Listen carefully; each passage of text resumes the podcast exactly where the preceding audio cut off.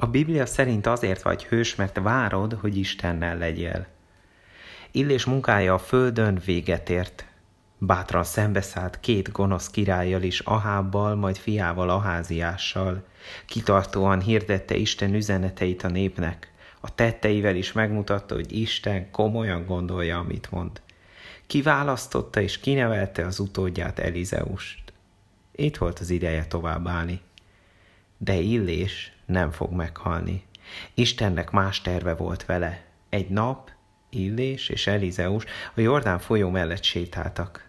Aztán ez történt.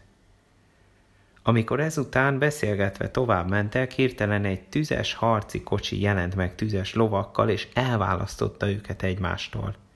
Így ment föl Illés forgó szélben az égbe. Elég jól hangzik, nem? Illés egész életében Istennel élt, és ezt nem hagyta abba soha. Még most sem, most is Istennel él. Úgy néz ki, Isten megadja azt, amire vágysz.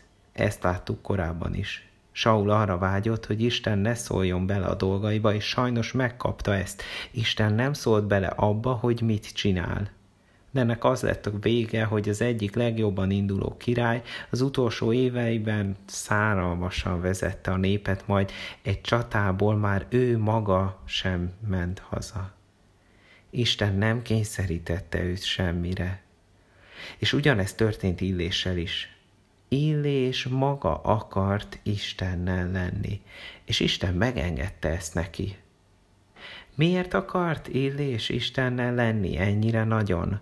Mert megismerte az igazi Istent. Mert tudta, hogy ez az Isten gondoskodik róla, mert tudta, hogy Isten sose kért tőle olyat, amivel rosszat akart volna neki. Jót akart mindig. Vagyis megbízott benne. Beszélgettél már valakivel, vagy szoktál arról gondolkozni, hogy mi lesz a halál után?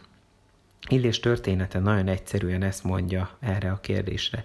Lényegében ugyanaz, mint előtte. Aki Istennel akart lenni, az Istennel lehet, és Istennel van. Ha arra gondolsz, hogy hogyan kapcsolódik mindenhez Isten maga, gondolj Jézusra, és az ő keresztjére. Ő mindent megtett azért, hogy Istennel lehess. A Filippi 3.20 ezt teszi hozzá, nekünk pedig a mennyben van polgárjogunk, ahonnan az Úr Jézus Krisztust is várjuk üdvözítőül. Egy kis feladat a végére. Tedd meg ma az első lépést afelé, hogy szeres Istennel lenni. Írd le valahova, egy jegyzetbe, egy jegyzetfüzetbe, egy emlékeztetőbe. Isten szeret engem.